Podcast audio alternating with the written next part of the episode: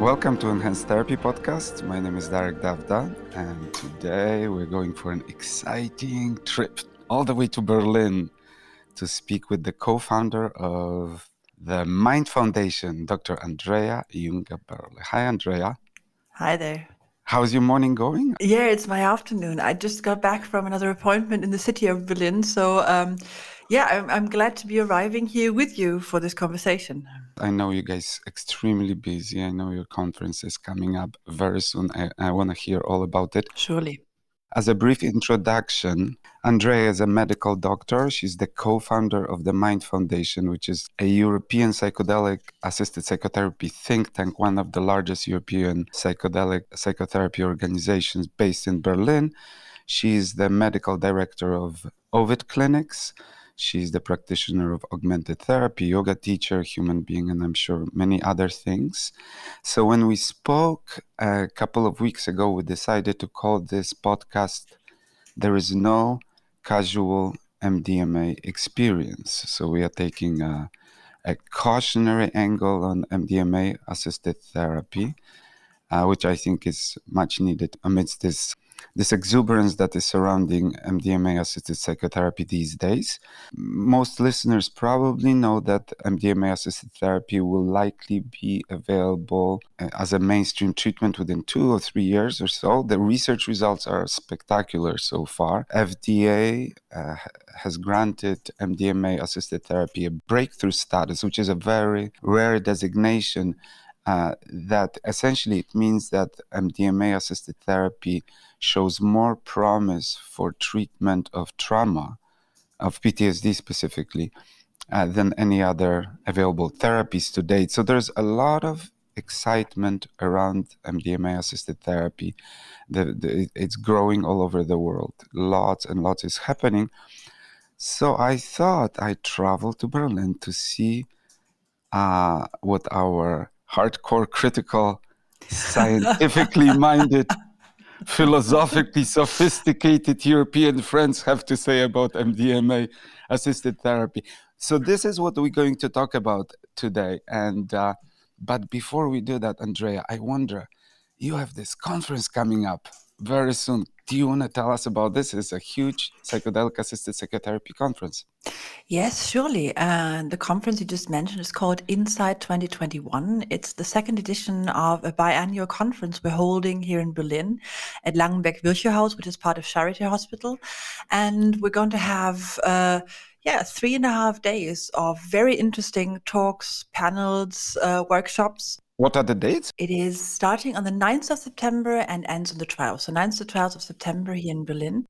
Uh, we're sold out on site due to Corona. Uh, it, this happened a bit quicker than anticipated because we had to limit the number of attendees here. But luckily, we already planned it the whole way as a hybrid conference. So people who want to meet us, uh, especially want to join the conference from uh, further abroad, from Canada, for example, or from the United States, uh, I, am still very uh, welcome to purchase uh, an, an, online ticket for the live streaming that we do via AirMeet, and it's going to be a higher quality uh, live streaming of all the events.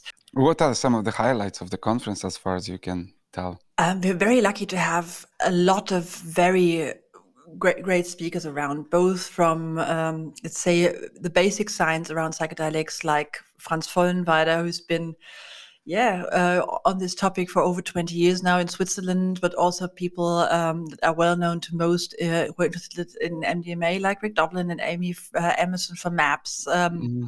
There's going to be several speakers from Johns Hopkins University, like Matt Johnson and Gül Dölen, uh, but also people from, from Germany from our new project. So Gerd Gründer, who's the PI of our own study, or his study that we are part of here in Berlin and Mannheim, is going to be there, and also a, a broad yeah broad spectrum of younger scientists people who have new ideas new angles. There will be a focus also on ethics and philosophy. We're going to have an implementation track where um, amongst others where we, it's, it's, going to be interesting because at this table at the panel for the implementation track we're going to have um, somebody from Atai speaking, somebody from Usona is going to be there, uh, Amy Emerson from MAPS is going to talk. So it's, it's going to be the, the, whole spectrum of opportunities or, or, ways on how psychedelic therapies and psychedelic medicines could be implemented in the future. And um, I'm really looking forward. And I hope this is going to be yeah, a forum for intensive discussions, positive and also controversial discourse, because I think this is what we need in this scene. A lot of people really mm-hmm yeah, getting their heads down and, and talking about what is important and where do we want to go with all this. This is happen that is happening. That's now. great. So exciting. So that's a big, big, big development for you guys to have uh, to have this conference post COVID, and of course it's Berlin. So I heard that you are putting on some amazing art programming. Is that true? That's true. We have several um, not, not only musical artists but also uh, performances and people who uh, sh- show that their, their works uh, from a group called edge which is neuroscientists at the university here in berlin that are also artists and they're merging neuroscience and art which is really Whoa. fascinating we had an exhibition Whoa. from their works here at our offices last year and it was really uh, amazing um, yeah nuances that suddenly became visible. And I'm really looking forward to having them around also at the conference this year for the evening programs. And we're going to have a party, of, of course, an outdoor oh, one because it's, it's COVID still, but we're taking all the necessary precautions to have a safe and happy weekend for everybody attending. Might not be very much sleep that weekend, huh? Conferences never are, to be honest. So. I can't. I can't imagine neuroscientists, neuroscience art at a psychedelic conference. Can you imagine that? Well, I, I can. I can. You can. oh, oh, my gosh. I was actually thinking about being there, you know, and uh, unfortunately, you know, life is busy and I couldn't come, but uh, uh, hopefully next time. That's so great. And, you know, your institute has, uh, your foundation uh, has so much more going on. Maybe we can talk about this uh, a little bit uh, more at the end. You you guys uh, have very strong programming, drug science program, augmented psychotherapy training.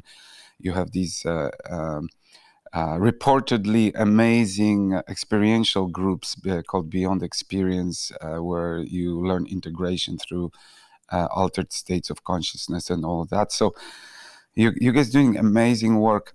Okay, so let, let's see. Why is there no casual MDMA experience? Well, first, before we dive into that, I when you introduced me and kind of created this this picture about science, philosophy, and being like super critical, like, wow, he, he comes all the way to Germany and he ends up talking to me. So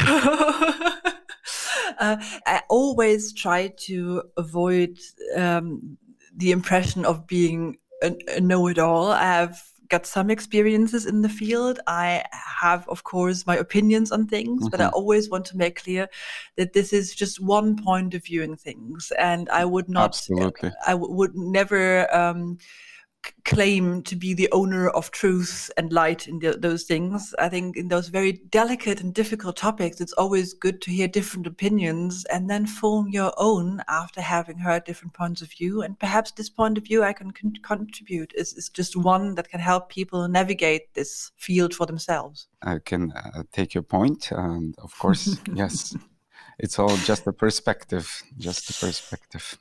So let us come back to this notion of why I believe that there is no casual MDMA experience. And this goes beyond just psychedelic psychotherapy with MDMA. I also think also in recreational use, in fact, there are, let's say, almost no casual MDMA experience mm-hmm. simply because of firstly the uh, the ways the substance works on the brain, the neurotransmitters that are being released, the the the, the state of emotional openness and um, attachment, but also because um, especially in therapy, uh, it is known and loved by therapists in the field for its capability to create uh, an intense relationship of trust between the patient and the therapist very quickly. Mm, mm-hmm. But uh, this can also be somehow, yeah, difficult because if this is not an authentic closeness, not an authentic emotional opening that happens, but one that is facilitated merely by brain chemistry being altered, this can turn nasty for all sides, possibly. This is a very good question. Is MDMA experience authentic? The question, I guess, would be does it take you, does it expand your consciousness or does it alter your consciousness to a state that you cannot recreate outside of the MDMA experience? I find it difficult to distinguish between those two concepts because I think it's a continuum. It's something, it's both kind of true and not true. And uh, what de- what MDMA definitely is not is a truth serum. It's not something that brings out the one truth in a person. I think it can be, under the right circumstances, a very supportive experience. It's not revelatory in that way. It's not a revelation into some grand truth. Well, it can be, but there is no guarantee. And this is and I think sometimes uh, people who are over enthusiastic, especially people who get in touch with these substances for the first time, don't see yet that it's complicated, that the things you perceive as being so true, so good, so wonderful, so real about yourself might actually not be, but they also can be. And they also learning can, to, yeah, yeah. yeah, to learning to differentiate between nice. those through points in in in in in the, in the coordinate system is really difficult. And i think uh, we don't talk about this enough. There's this very famous quote of don't marry two weeks after mdma where Great. don't, don't decide anything big two weeks after mdma you know? It's like, like it needs this phase of cooling down to shrink things back into a real life form. It doesn't mean that the emotions you had the revelations you had are unreal or not true, but they might be blown out of proportion. And it might take some time for things to kind of sediment down and find their position in your life. Mm-hmm, mm-hmm. So I like how you keep the ambiguity alive here. No simple answers to those kind of bipolar questions. So there is like a, a, sort of like an expansion and an opening of, of consciousness. Obviously, that happens with all psychedelics and MDMA as well. We talked a lot. We talk a lot about connections that happen with people, and some of those connections might become a little bit more indiscriminate than uh, outside of MDMA experience. That are some of the mechanisms that protect us from connecting to people that are not necessarily good for us. Are, are, are put to sleep during an MDMA experience, and then we might kind of regret later on that we've made it those connections. Would you go with that logic? Well, that, that's part of it, yes. I think with MDMA, people are sometimes like, especially in recreational use, oh, it's just MDMA. I can have it at the party, and even if I don't know people well, it's not a big deal. It's just MDMA. Yeah, but you're going to end up being emotionally close for this time to whoever is there. Right. And this is something we should be aware of because um, emotional openness always comes with vulnerability. Mm-hmm. So it's the concept of indiscriminate attachment that you will attach to whoever is there. It's a bit like the baby duckling uh, get, getting out of his egg, and there's the the ornithologist, not not his duck mom, and he's going to run after this guy thinking he's his mom. Yes, this, this, is the kind of thing that could easily happen in this MDMA space. This is also what happened with some therapists. You know, they are a bit like the ornithologist with the the duckling mm-hmm. coming out of the egg, and if you're not careful mm-hmm. to make it clear to this hatchling that you are in fact not his mother but it's it's a different concept you, you, you happen to be there and yes you're taking care and so on i think the responsibility when taking care of clients, of patients under the influence of MDMA is perhaps even bigger than with serotonergic psychedelics, to be honest. We should probably mention that right now we're talking about two areas that are somewhat different. There is the MDMA assisted psychotherapy, which is uh, you know a lot of people are working on making this safe and and and a great, an effective experience for people. And then there's recreational use of mdma and there's even more there's self-explorative use which goes beyond recreational.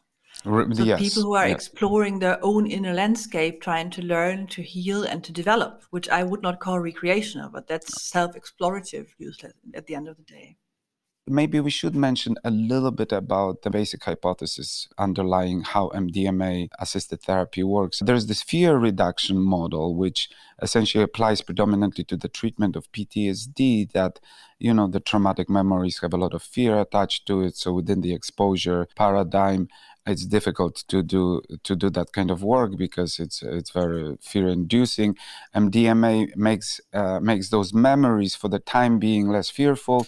You you can bring them you can integrate them and then you know the memories stay the way they were but the, the emotional load that was attached to those memories is is is re- is much less. So therefore uh, the trauma is, is healed, kind of like that's the fear reduction hypothesis in a very short version. And then there is the reopening of the critical period for social bonding hypothesis, which is essentially the Gül Dölen's work, where uh, the hypothesis here is that we become sort of like adolescents. We become children. We become open to forming new connections the way children and adolescents open to forming new connections. The only thing I would want to comment is that I don't think that these two hypotheses are excluding each other. I think there is space for both concepts, as it is so often. There's not one model of explaining what happens in those complex fields, but there are se- several aspects being brought together. And also, if you look at the uh, the neurotransmitters that are the most affected when it comes to MDMA. So talking about on the one side serotonin, on the other side oxytocin. It's it's, it's it works nicely also when we bring together those two hypotheses that you just mentioned. Mm-hmm.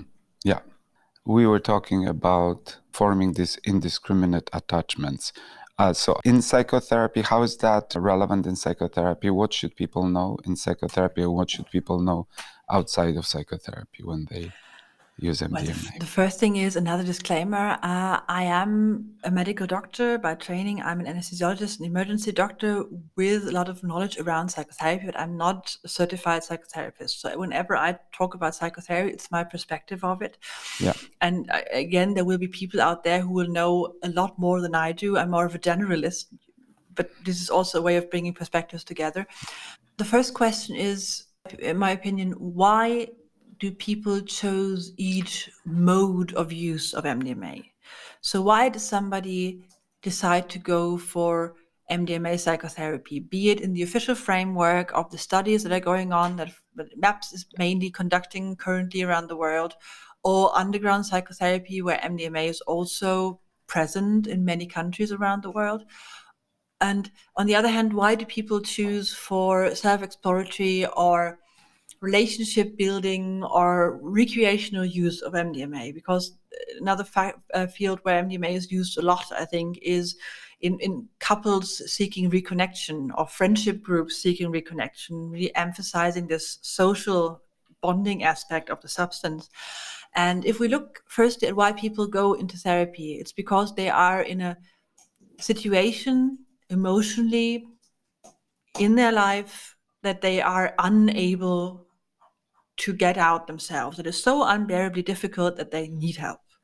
And in that case, they go the extra mile to get help either within the framework of a clinical study, which is not that easy to get in usually, or they take the risk of going underground and having, um, as in many cases with psychedelic assisted psychotherapy, uh, therapy in an not too clear setting with a substance. They don't really usually know where it came from what the what the strength is. Is it really what they were looking for? Mainly it's it's, it's very also again the harm reduction. You, you see but uh, very often today yes what people get in those sessions is mdma but there have been times in the past 20 years where that wasn't always the case. Um, and the next thing is but so so this is getting out of a very difficult situation the other side, this more recreational or social use or self exploratory use of MDMA, is in order to make something better.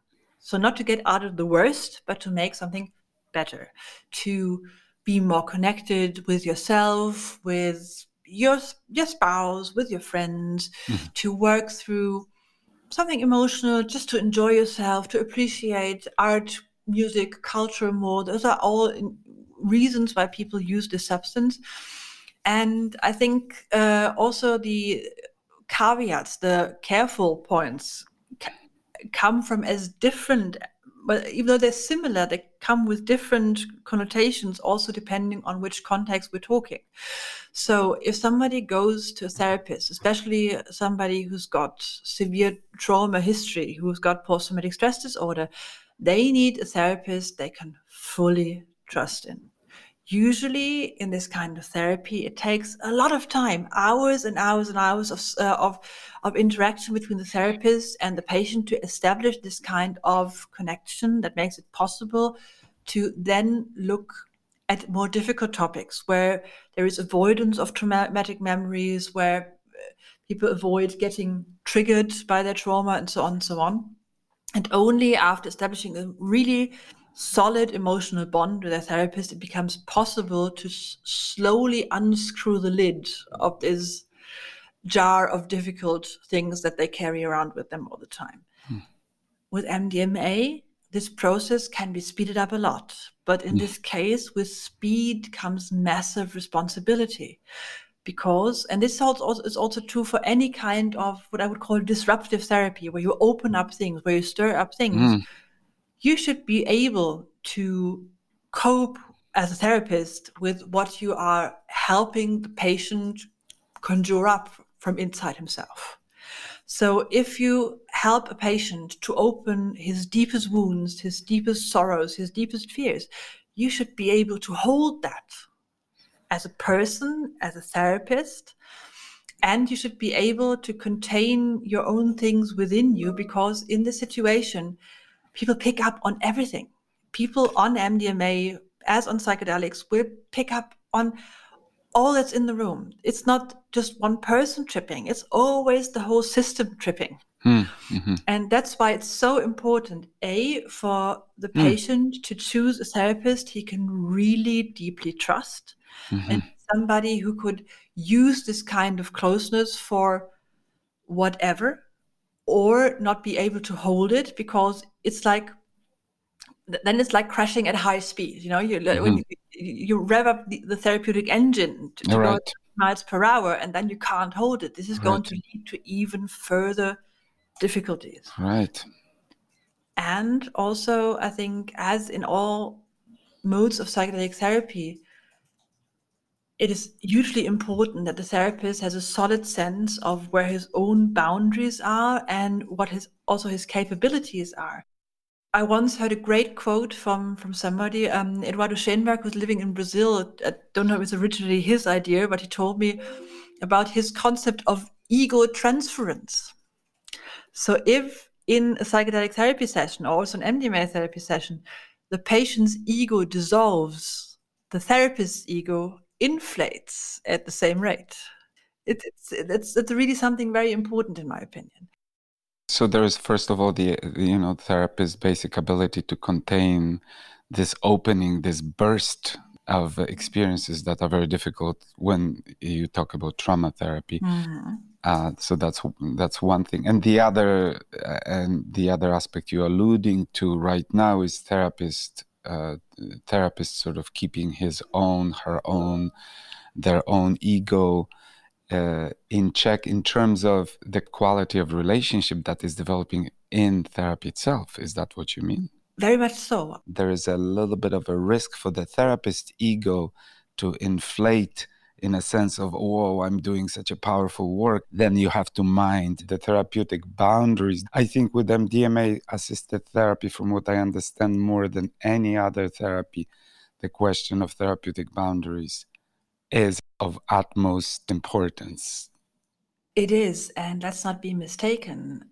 We all enter this kind of context with our own baggage. No therapist comes without hopes, wishes, pains, unfulfilled needs and desires. And especially in such a situation with MDMA, where you're the, person in front of you perhaps also kind of feels these things in you and is perhaps interacting with these aspects of you as a therapist.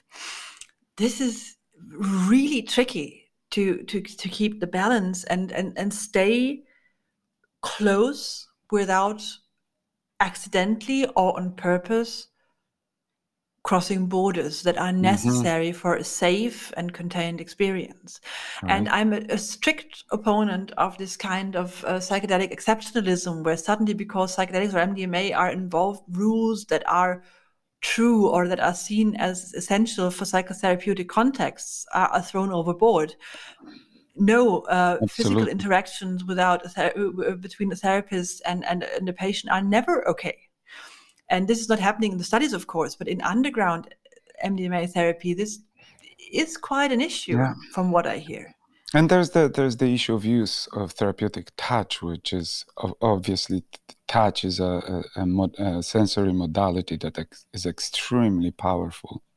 i think the way touch is being handled in general psychotherapy these days is toxic. So the notion that a therapist can't even put his hand on a, th- on a patient's shoulder to kind of give him comfort or something that everything beyond a handshake is already too much. I don't go for that. But i think that there are clear boundaries. Anything that is erotic or sexual is off limits. And everything in between needs negotiation and especially if this therapeutic tool mdma is used in people who have experienced abuse sexual physical abuse then this is even more important. Then touch has the potential to be on one hand massively healing and on the other hand it can destroy everything if this goes wrong.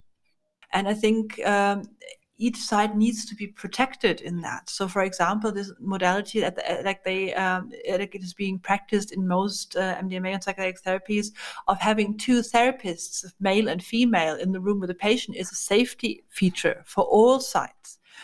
And it also provides uh, a, a good yeah opportunity for projection for male and female energies. It, it, Right. it has many perks. But also i think communicating talking about it and not in the situation but beforehand. This has to be part of the preparation. It has to be very clearly stated. And i think it is very important that everybody in the room is aware of what Right. the rules are and what they should be.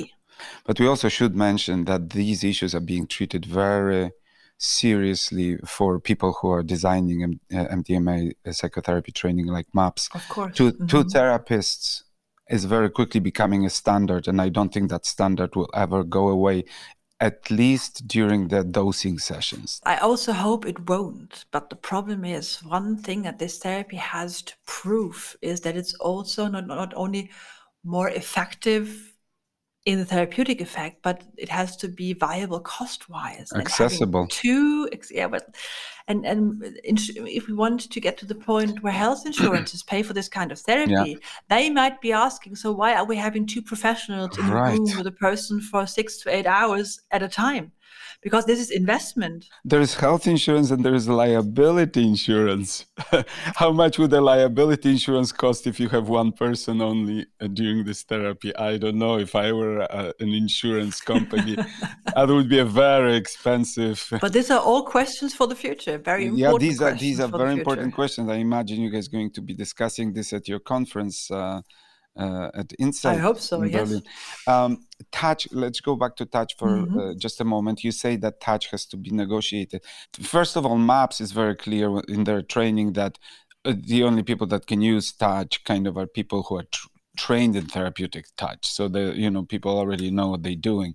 Oth- Otherwise, for people who are not trained in therapeutic touch, I'm not sure what you know what the protocol is, but obviously you know do, you know tend towards not not using therapeutic touch. But uh, my question for you is the negotiation of what's comfortable and what's not comfortable. I think this negotiation should happen uh, during the informed consent process before the dosing session. That shouldn't be happening during the dosing session right? Exactly. I, in the moment when the patient is under the influence of the substance, it's too late to have any kind of informed consent con- uh, communication. great I think, great but also, or when you are preparing people for this kind of experience, it is massively important to also mention that all sorts of emotions, impulses can come up, and that sexual impulses, impulses of touch, just Yeah. everything from just wanting to be held like a child in his mother's arms to sexual arousal are possible and they're legitimate. But again, as in so many situations in, in the real life, uh, having a legitimate impulse doesn't constitute the, the, the foundation for acting on this impulse. And it's the responsibility of the therapist to to, Always. to mind those Always. boundaries, not the Yes. client's responsibility. So this these are the this is the whole issue around informed consent. How informed consent should be uh, constructed here for MDMA assisted therapy, and what should go into into that. the point is one thing I've always I'm always wondering about also now that I, i'm part of the, the study team for the psilocybin depression study in mannheim Yeah. and berlin Yeah. and also we have as doctors as study doctors got the task to provide informed consent sessions and get the signatures from the patient and i'm sometimes wondering how do i make somebody consent to something he can't even imagine in his wildest dreams That's a very So- good question. so is informed consent in fact possible when it comes to those experiences okay, let's shut it down then. What are you consenting to? Something you don't know? that you can't imagine. You can just have a description. You, and I think it's the task of the doctor or the therapist helping in this to acquire this informed consent to give as precise a description as possible. But as every experience is individual, as it is extremely, extremely difficult. And, uh, sometimes I, I think that it will, especially as samples get larger, there will also be people coming out at the other end of the experience saying, listen, if I had known what I was signing up for, I wouldn't have done it. It's not, it's not, MDMA, psychedelics is nothing that makes everybody a happy pony. You know, it's just not true. Right. And with MDMA, from what I understand, the experience the experience is much more predictable than with psilocybin or LSD or any other psychedelic assisted therapy. So it's a little a little easier in terms of guessing what's going to happen. But when you go into psilocybin, like high dose psilocybin or high dose LS, LSD, mm, then then it's really uh, quite unpredictable what's going to happen. I would agree that it's more predictable, but it's still not predictable. And it will never be because will what- never be. it will never be. And however well you prepare people, it will never be pre- predictable. It's part part of, of what is actually making this therapy so powerful. Okay, so here's here's another question related to that. There's the screening standard. There's the exclusionary criteria. You know the standards for that. The ethics standards, and then there's the uh, you know kind of issue of informed consent, and there's the issue of therapy itself. So I'm thinking that the, the best thing for the field would be to come up with a unified exclusionary criteria standards that will be evolving, of course, screening standards unified for everybody, all the institutes doing the same thing, the same informed consent standards, you know, because there's a lot, these are these are very complicated and very important things. But then when you do therapy, I don't know what your thinking is. Probably a lot of different kinds of therapies can be used within or you know with some modifications obviously serious modifications but having one therapy system will not work all therapists are different all therapists have different strengths and and and and all that what's your thinking about these sort of the standards that we're developing around mdma assisted psychotherapy treatments Mhm. Well, first of all, again, coming from the somatic field, I'm very used to standardizations. I'm very used to guidelines. And I think as this these therapies evolve, there need to be consensus guidelines where the leading experts in the field get together and have a long process of crunching the numbers, looking at what has happened, what has gone wrong, what has gone right, what are the real basic rules to all this, and then pour it into a guideline that is actually um, also binding for everybody who's working with that. On the other side, there's another aspect of standardization that comes with uh, uh, drug approval. drug approval. Right, uh, for right. example, um, what we see now with uh, Spravato, the esketamine by, by Janssen, they had certain REMS criteria attached to the medication, meaning that, um, for example, the substance was being approved for treatment of treatment resistant depression, but only if the substance was applied in a clinical setting by a physician who was present. Okay. And I think those REMS criteria will also be a major tool when it comes to bringing MDMA and psychedelics into the field of of uh, psychiatric medicine. On the other hand, this does not prevent people from using it off-label. You know, off-label use as ketamine is being used off-label in Europe to treat, treat depression is within the decision of the treating physician who also takes a certain responsibility if he uses a medication, a drug, for um, some diagnosis that this drug isn't approved for. Mm-hmm. Which is will be a vast field, and it will be very interesting to see how seriously people are also going to take the instructions and the legal uh, norms that will have will will be um, created in the future. So on on the, when it comes to safety when it comes to application when it comes to things like what medication should not be given what drugs should not be given alongside for example mdma we have to have really as we in german we say glass clear clear as glass right. rules it has right. to be very explicit yes. and um glass clear yeah glass clear is a beautiful word isn't it yeah. i like it um but when it comes to therapy we don't know yet what works best and nobody has really checked it out. MAPS mm-hmm. is kind of starting it now a bit when they did, for example, the MDMA uh, and SSRIs uh, and as an exclusion. you know. Yes, but uh, I'm more talking about uh, the, the therapy modality. Like, oh, okay, do we have to base our thinking more in depth psychology? What can we use from from uh, from uh, cognitive behavioral psychotherapy? Perhaps not the classic style, but like mm-hmm. third wave ones that are more about mindfulness and acceptance, mm-hmm. this kind of thing. Uh, what's the role of transpersonal psychology apart from a historic one today? Mm-hmm.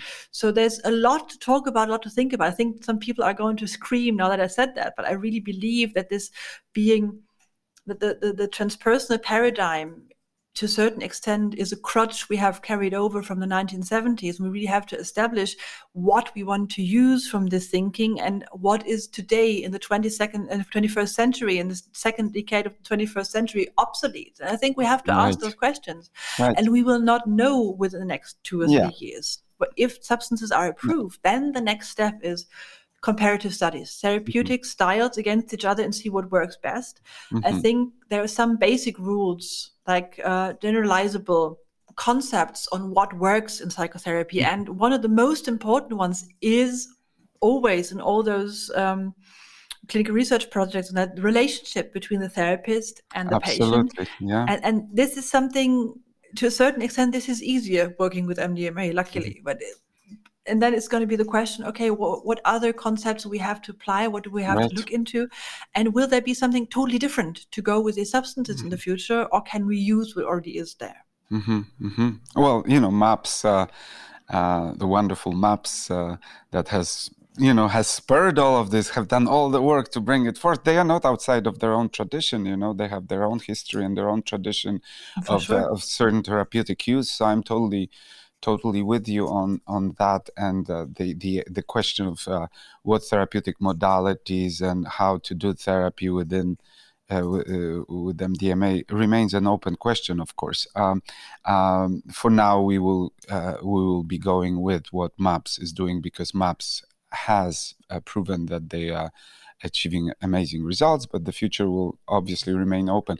And I think even MAPS will go into this kind of trial phase to find out once they have approval if they have to adapt their therapy in one yeah. or the other way. I think they're not outside this kind of thing. Absolutely, absolutely. And MAPS is such a wonderful organization. With as far mm. as I, I, I, I can see, you know, they're really for you know really doing it for public good, and they're keeping it real. So far, so amazing. You know, a, a related issue is that as far as I can see, there's no money in MDMA, there's no money in psilocybin. So some of the companies that are emerging, what they are trying to do is there's a lot, uh, uh, the therapy is very expensive. So I think some of the companies uh, either they are doing or they will be trying to uh, claim a specific therapeutic modality that works and show do a little bit of research and show this is the therapeutic modality that works with this uh, uh with MDMA and maybe get a little bit of a little bit of monopoly that way. I think there's a little bit of risk that way, don't you think? I have to say, I don't think that this is the main issue. But there, there are patents now on psychedelics. There is a patent on uh, the compound 360 that Compass came up again, which is basically uh, psilocybin with a twist. Um, and there's also so money in producing and, and selling MDMA at a certain point. I don't think it will be that cheap because um, the the IP, the intellectual property, also protects the production for quite a while when when uh, the substance is come okay. to market. Um, I think it's two different groups of companies and organizations. There are psychedelic drug producers that will be trying to create their revenue through the substances, and there are other groups that are more about trying to protect certain, as you say, therapeutic modalities. But that's from what I, I see, this hasn't developed that much yet. And what I see is that there's quite a few trainings coming up. There's many different organizations coming up with psychedelic training. There will be um, many different options to choose from, and there will be trainings that are firmly based in in, in indigenous traditions uh, there will be trainings that are based around transpersonal ideas there will be trainings like like ours that are more into into uh, general evidence-based psychotherapeutic aspects and more the science side. And this is a good development, in my opinion. It's a diversification of what therapists and doctors uh, get to choose from, where to learn, what where to to benefit from. And this is actually a positive thing. Uh, there is a commercialization in the field that is astonishing and a bit scary. So I, when, when I remember like, like a decade ago, money wasn't a thing. It was, yeah. uh, well, it was beginning to be a thing, but not quite. There was n- no big money to be made or no big big careers to be made in the psychedelic field, except from except from uh, except from some scientists. But we're in a different place now and money has been pumped into this whole field and there is definitely a psychedelic bubble as there was a cannabis bubble before and let's hope that we can save the the good the important and the viable mm-hmm. parts when this bubble bursts and what do you think people are betting on i think we have to be aware that what people are putting their money on is hope mm. the ones who would be benefiting if psychedelic therapies mdma psilocybin perhaps lsd others mm. Were accessible are people who are pretty desperate, mm. who've tried all sorts of other treatments, who've done medication, done therapy, done mindfulness techniques, and nothing really worked. And suddenly there's hope. Working with this hope, like creating also a financial development around this hope, will they be the ones cashing in on this promise? Or will it be others who will be stepping up, trying to keep true to that that idea that this is beneficial for people? That's a wonderful uh, angle, Andrea. Hope. Is this hope justified in your mind? My first impulse just now was hope is always justified because it's what keeps us going as humanity.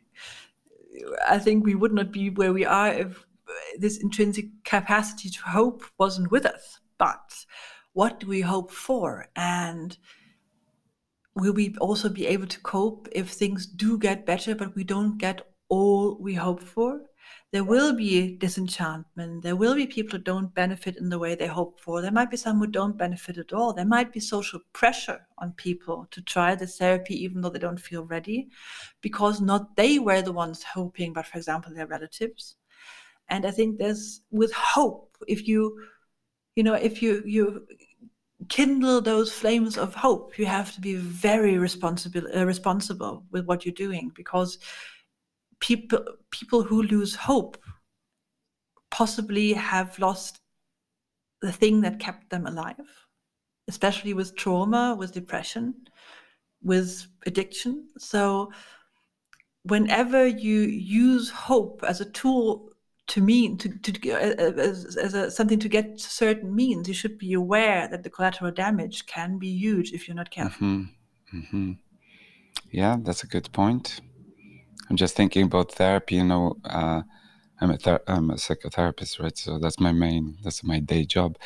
Been doing it for a while. So anytime uh, clients ask me if i can help them you know my answer is always that uh, I, I can't promise anything. I all I can promise is that I will be here with them and I'll do my best to help them. You know, and that's mm-hmm. that's my way of dealing with that particular uh, issue where you say the inflation of hope might be very dangerous. And do you think there is an overinflation of hope then with uh, with uh, MDMA assisted psychotherapy? I would not want to narrow that in on MDMA, but if I look at the whole field of substance assisted psychotherapy, be it MDMA or psychedelics or ketamine, I think we have to be a bit more careful because people are not used to difficult answers. People want an easy yes or an easy no, mm-hmm. and everything that comes with a yes but or a no but, people stop mm. listening mm. after the comma and it's very important that we learn as as people working in this field to try to be very precise and very explicit in also pointing out the dark sides the difficulties and the possible letdowns that can happen. Somebody who goes also in, into therapy with mdma and opens his traumatic memory experiences might benefit greatly from this experience. But if this goes wrong they might be really raw with those feelings and the containment they had before that they had achieved by bottling it down applying pressure on, on the lid of the pressure cooker. This might not be possible anymore. As there is no drug without side effects there is also no therapy without possible side effects. And we have to be aware that trying to make people better, we always run some risk of making them worse. If that's not the case, what we're doing is homeopathy, and we may as well not do it.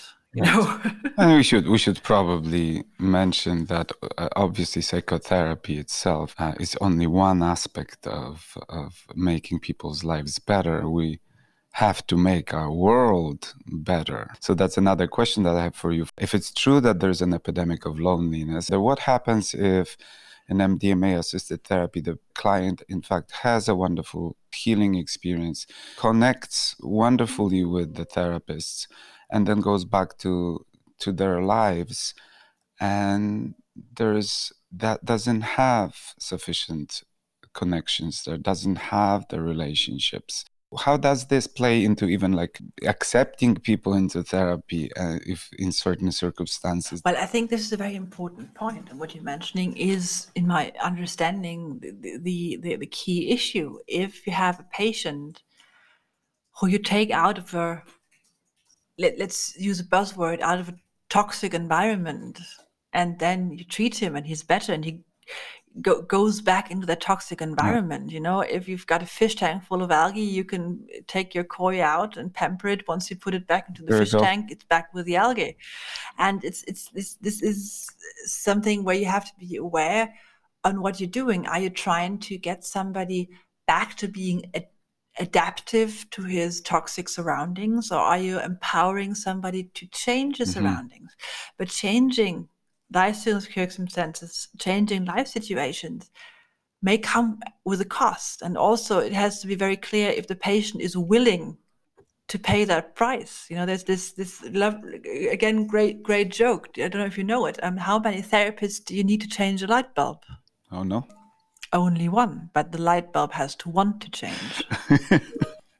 That's great. So, what what about the uh, related issue of of developing um, a very strong attachment to your treating therapist and then being let loose in, into the world that might not have those kind of quality attachments.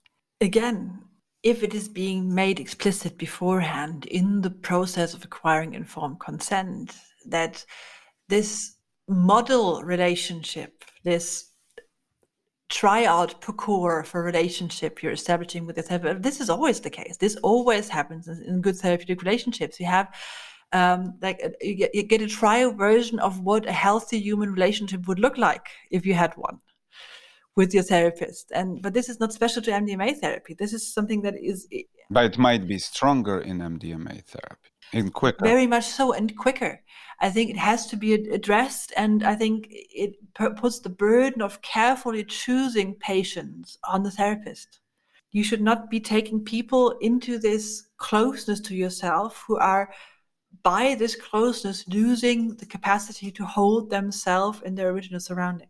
And um, it's, it's sometimes it could even be unfair to show somebody what this could be like and then there, there is for some reason n- no way this can be achieved in real life. But on the other hand where does the therapeutic responsibility start and where does it stop? That's a huge question. The patient doesn't lose his self responsibility but on the other hand if somebody is very sick especially with psychiatric conditions like ptsd or, or depression how self-responsible can they be hold still? Right held, not hold, held. Held. For see, uh, uh, so many issues here that we're talking about goes into the, the under the rubric of informed consent. Mm-hmm. It's the basis for the rest of the therapeutic relationship. What do you think about the issue of access? And uh, initially, at least, without government uh, or insurance um, coverage, this will be a fairly expensive therapy with uh, dosing sessions being as long as maybe eight hours with two therapists and a prescribing doctor. This is a very difficult situation because the ones who possibly would be needing this kind of treatment most are the ones who are not financially affluent because their also impairment to go out in the world and, and earn money and so on and so on is part of of their trauma of, of their trauma of their of the problem. Somebody who's mm-hmm. extremely depressed is not going to go out work eight hour shifts somebody with a deep trauma won't be able to do that. So these people are in a difficult situation in a pinch anyway. Here in germany we are in kind of a fortunate situation because in our health system uh, we have um, very very good general access to the public health insurance. You really have to try hard not to be insured in germany. And okay. um, here psychotherapy is on the public health insurance. So even if people don't get access to these new state-of-the-art top-notch therapies like psychedelics or mdma they will still be having access at least to medication and standard psychotherapy talking psychotherapy on their public health insurance. I think in, in countries like the US, where this is a different issue, where people might, especially if they're very sick, go without any insurance, this is a harsher issue. I think there's a lot of lobby work to do because these people don't or very often don't have the power to stand up and fight for themselves so it's our responsibility as society to see them in their needs and make these things accessible to them. In, in Germany at the moment, the, the, substance we can work with in psychedelic psychotherapy in the broad sense is ketamine as an atypic psychedelic. So that's what I do in what we do in, with a team in our practice, a mixed team of psychiatrists, anesthesiologists, and psychotherapists. This treatment is covered by some private insurances but not by many. Some cover it fully, some cover parts.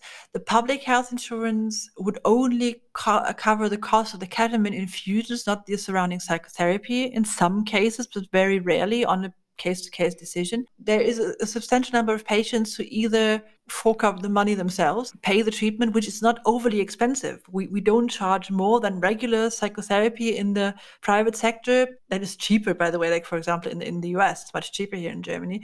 And uh, the application of the substance would cost. But we, what we do here is we always have um, the the invitation to people to also apply for pro bono slot. O- of course, we can't do all pro bono work. This is not how the world works, unfortunately. But there's a constant number of pro bono patients we accept who only pay the first examination to get into the treatment, and after that, it is in in some cases completely for free. In other cases, they pay what they can pay but this is like our our share of trying to make this more, more accessible. And um, it's great to see how especially patients who were severely depressed for 20 years and therefore not able to fend for themselves in the workplace and didn't have the money for the therapy got on a pro bono uh, slot and really benefited from the treatment and were walking out yeah with a straighter back a smile on their face and perhaps the chance to start something new with this little push we were able to give them mm. and uh,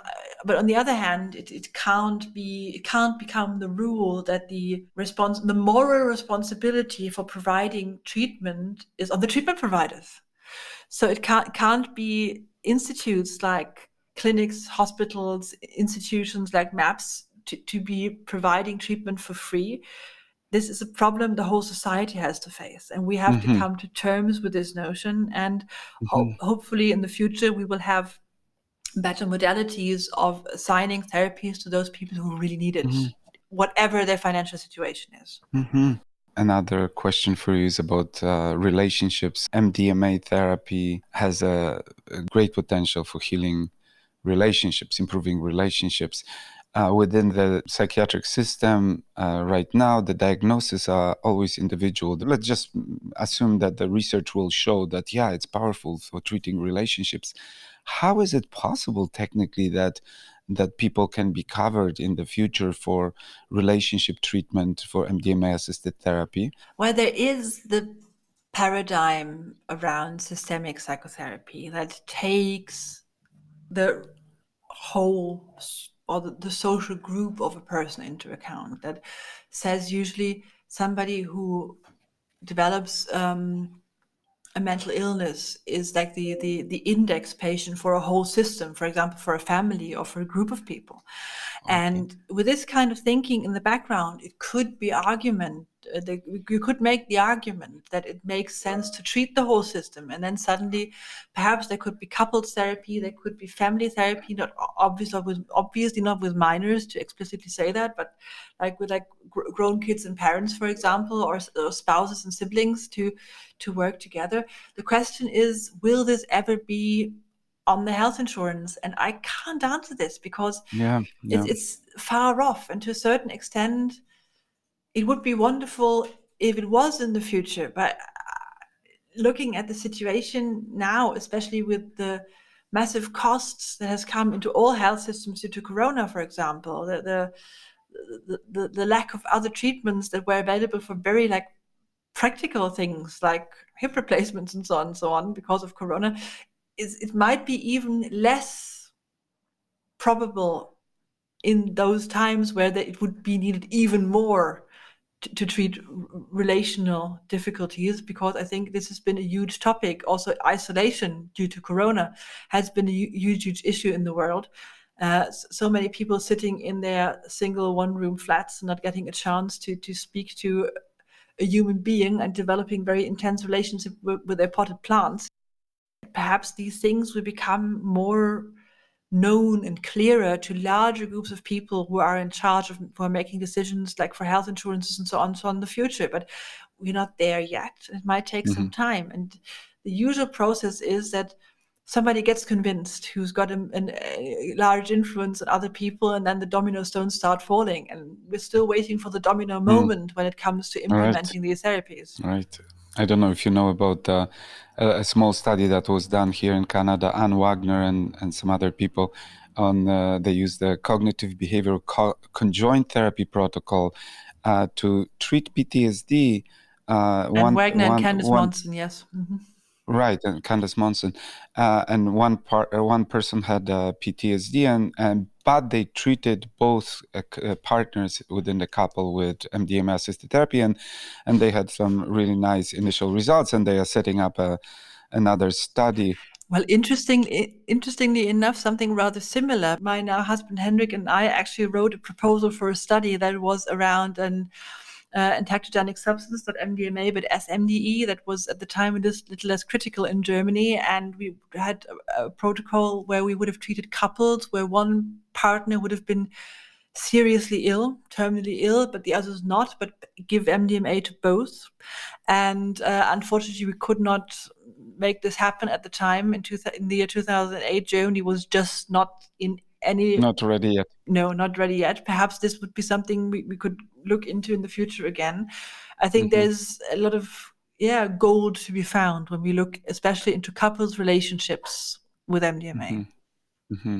Mm-hmm. It's an interesting system we have because even this, you still have to have a kind of sick, you know, sick person, one person with with trauma, and then even if it's allowed for two people and it's approved for two people, it's still one person. So it still doesn't address the issue of of, of more of, of, a, of a growth issue like when the couples are uh, they love each other but they're just not doing so great you know this is this seems like a really good situation for that kind of therapy mdma uh, is known to open communication in the way that the, the, nothing does uh, as far as i as far as i understand so these these communication sessions between couples can be extremely powerful extremely bonding and afterwards the integration part of the of this session afterwards creates a, a lasting from you know again from from mm-hmm. all i know and all i i read uh, lasting effect so that's it's a really uh, this is an area that has a great, great potential in certain couple situations. You don't want to do it for couples that are ready to divorce. But even to support a, a good divorce, it might even helpful. to support it. Yeah, maybe, maybe. Well, I was just thinking. Yes, I, I, I fully agree with you. There is great potential for this, but again, if we look at the two reasons why different groups of people want to use a substance, it's treating severe illness or enhancing already quite bearable life situations. And if I have, if I personally, if I have to choose about which one to tackle first, a, it, I think those people who are either in, in a very difficult situation due to trauma or to depression or the like deserve to go first before couples being happier. But I also think that using these substances to treat people who are really in difficult situations mentally is the only way of gaining societal acceptance and from right. there we can take it that's there are many people who don't need to be convinced doesn't mean that lawmakers and the general public right Rick Doblin is very clear about strategically uh, targeting PTSD is not only that these are the people that actually need help the most, but also strategically it's the, the best the best move. And and what so what is your institute's thinking on or your foundation's thinking on personal growth? What we are working on is establishing what the German term would be Bewusstseinskultur, a culture of consciousness. And that does not necessarily involve psychoactive or illegal substances. Uh, you, you can cultivate beneficial states of consciousness through meditation, through positive interactions, through trance techniques and so on and so on. There's a lot there still to be found. And in in along those lines, there is also the use of psychoactive substances, psychedelics, MDMA for self-development. But we consciously decided not to too explicitly lobby this at the time being because we are involved in the development of, of medical treatments. What we want at the moment is mainly bringing psychedelic therapy, psychedelic medicine into the field, and then take it from there. This it doesn't make sense to rush these things. As nice as it would be to have centers of self development where people could go to have psychedelic or MDMA experiences as quick as possible I think in most parts of the world, apart from very few exceptions, like partially um, uh, the, the, Netherlands with their uh, psilocybin truffles, it, we're not ready yet. And this might go quicker than we think, but uh, we're not there yet. And mm-hmm. what, what, this this old thing, um, this this Aikido thing, you know, move where you can move. Don't try to move against a block, but try to move where you can. And we can establish more beneficial ways of dealing with consciousness. We can start to establish psychedelic therapies for people with severe diagnosis and take it from there. And whenever you try to push very hard, the risk of creating a counter movement, a backlash, gets stronger. And this happened already in the 60s and 70s. We don't need a second edition of this. Let's take it slower. Yes, people will will get there, but it does doesn't make sense to to force it right now. Are you hopeful that this is going to to to get bigger, or are you are you pessimistic about wh where we're going as humanity and as uh, life on Earth? There are very few pessimistic emergency doctors. As a pessimist, it's the last profession you should choose. So I am an optimist by definition. and that's great. Emo- emotionally, you're an optimist, and uh, intellectually, you're an optimist as well.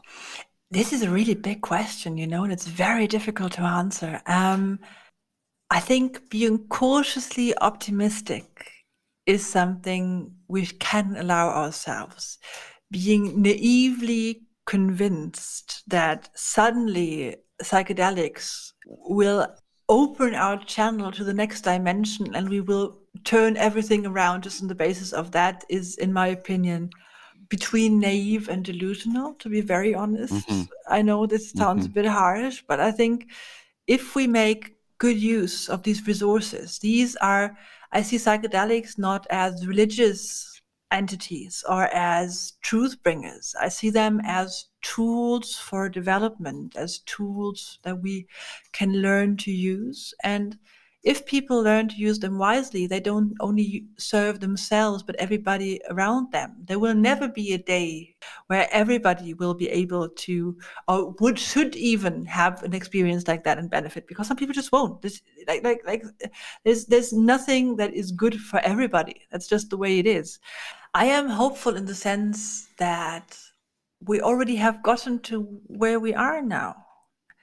I mean, we're talking between uh, somebody uh, with a German background sitting in Berlin and somebody with a Polish background sitting in Canada. You know, from Stettin, just yeah, 200 kilometers from you. That's where I, where I grew up. Yeah, and if you think and if you think about the time 75 years ago when when when, when Germany was invading, usually aggressive, and so on and so on. We've come a long way from then. And I do have some hope for humanity, but I also believe that it's never been easy and it's not getting easier because we've come to a point also with the climate change and so on and so on where we can't afford to make many more mistakes. If there's one thing human beings are good at, it's making mistakes, unfortunately. so um, I, think it's it's going to be a, a challenge, and I don't know if we will be able to turn things around. But I do think that the insights around emotional healing, around connectedness, can be very supportive. But they won't be a remedy to save the world. They can be supportive, and I hope that more people will make use of these tools in this sense. And we we can only all of us can only change the situation exactly where we are and work on things many many people do small things that also amounts to a large thing being done in the world and i think this is mm-hmm. perhaps an, an, awareness we have to create amongst each other you've been uh, making a number of statements that are good public messaging but if you were to summarize a couple of points that in your opinion are the most important public messaging that the field of psychedelic assisted psychotherapy should be broadcasting right now to the public, what would be some of the most important points you would make? So, to the general public, not the people who are like interested anyway, perhaps my most important message would be let's give this a try. Let's look into the potential of those substances without getting overexcited and without naively thinking that this will solve all problems, save all all people and the whole planet, but see it as an option for growth, for healing, and as a chance to use very wisely. And let's explore this together. And the good thing is, because the experiences are so individual, there will not never be a leading expert, Usain Bolt, like the quickest runner on psychedelics. There is a lot to learn, and the individual can yeah learn and develop for himself in in this field and that's extend an invitation without being overly pushy and without promising too much. We don't have to lure people into the, the realm of psychedelics. They can speak for themselves. And let's have an open but critical stance towards the substances, towards ourselves, our intentions, our wishes, our hopes, and provide solid treatment and good opportunities for those people turning in the search for, for meaning and for answers, may it be healing or personal development. That's wonderful. That's wonderful. Let me just play a devil's advocate just for a moment. It's not me, it's the devil's advocate saying, Hey Andre, I know you have to be a you have to be balanced, you're a doctor. But hey, this study, MDMA assisted psychotherapy study that was just released, the biggest study ever, the effect sizes for other therapeutic modalities for PTSD, the, the, the large effect size is like 0.8, 0.8. And here you have a study coming out with 2.1 effect size. It's astronomical. How could people not get excited about that? I think people have every right to get excited about it, but we still should be aware that even if we talk about the largest sample for now, we're still talking a few hundred people. We're not talking thousands, right. 10,000, millions. And we're talking one diagnosis. We're talking PTSD. We don't really know what it's going to do for other psychiatric illnesses, problems, difficulties. I don't want to, to belittle this at all. This is beautiful.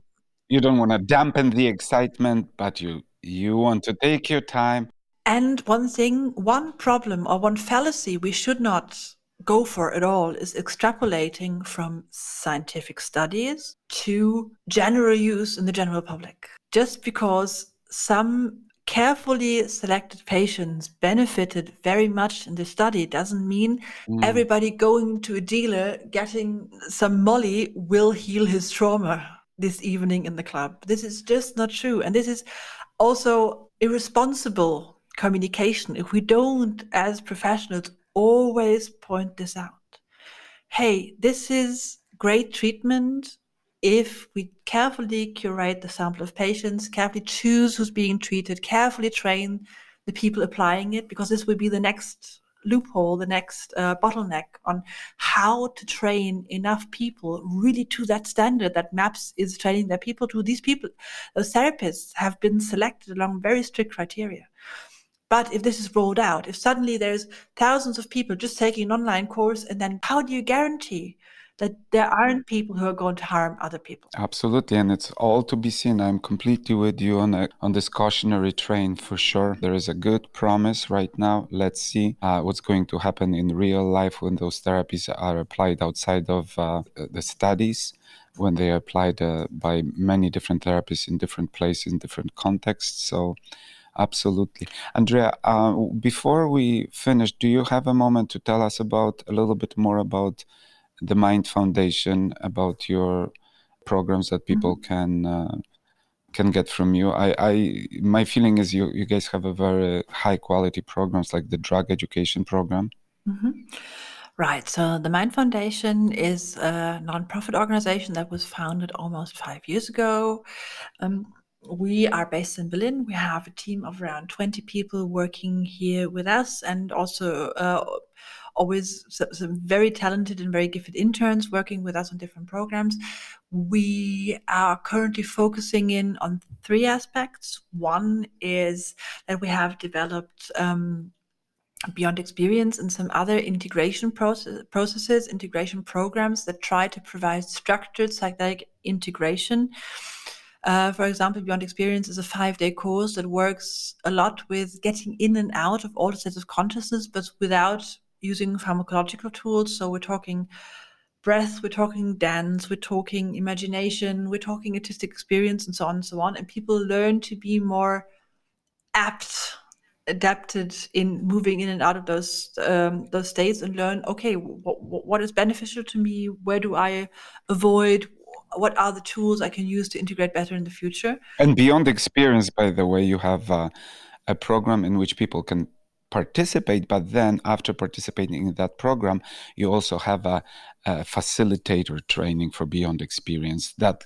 people can take from you and they and then they can use that uh, in other parts of the world if they wish?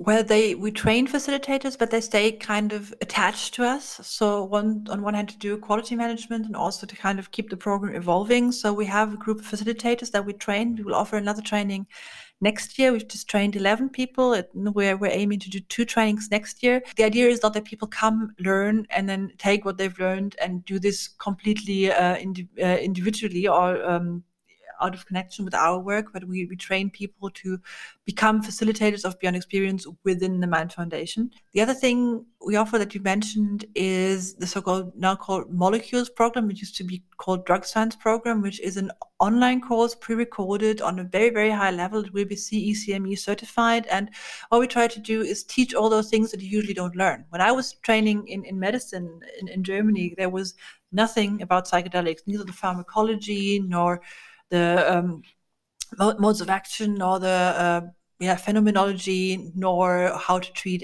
uh, difficult situations or accidents in, in my training. And we're not only doing this for, for, for psychedelics, but for psych, uh, substance in general. And it's a very extensive program where lots of people poured lots of energy and interest into. And it's going to be um, on, on the internet to, to be booked um, at the end of September, the complete program.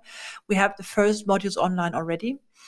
And the biggest thing, our uh, big pride currently is the so called APT program, Augmented Psychotherapy Program.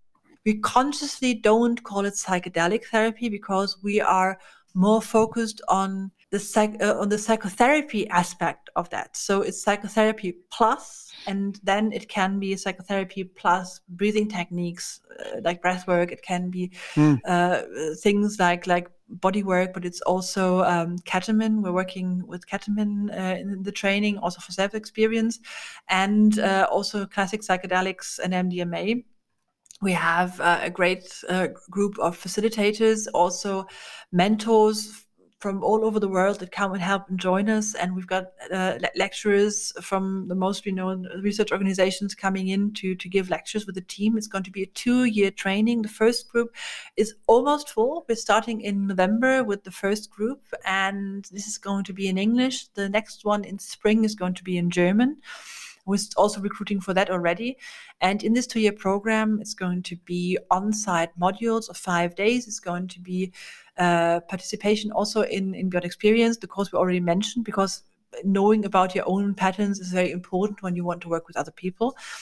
Uh, we have a cooperation um, with uh, Heather Hargraves and Jeff Tarrant, you might know, for neuromeditation. So there will be a continuous meditation program because we really see, think therapists need their own process before going into processes with people and uh, it's going to be online coursework as well uh, intervision groups reading groups and so on and so on and um, yeah it's it's a very uh, well curated program well it's, it's, one of my babies so uh, uh, of course Great. I say that, but if you look it up on the internet on our website, mind-foundation.org, you will find everything about it.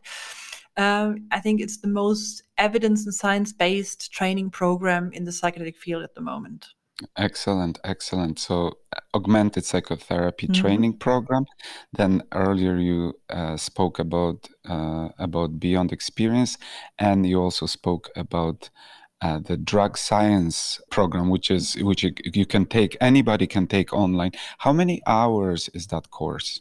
The so-called molecules program, the drug science it's it's uh, it's 40 um, sessions of 45 minutes minutes each, but you can also uh, come in and book uh, blocks of eight sessions at a time so you don't okay. have the whole the whole package looming in the background of your computer. Okay wonderful. And of course Insight conference is coming up right away so if if somebody is interested it's probably likely going to be an, an amazing amazing conference. I uh, i'm just going to say if anybody wants to get a ticket for for Insight an online ticket the the um, uh, URL is insight-conference.eu. You'd be very welcome. It's going to be, I think, a treat for everybody attending. and we look forward to it. And yeah, would be great, great, to see a few of your uh, your audience there too.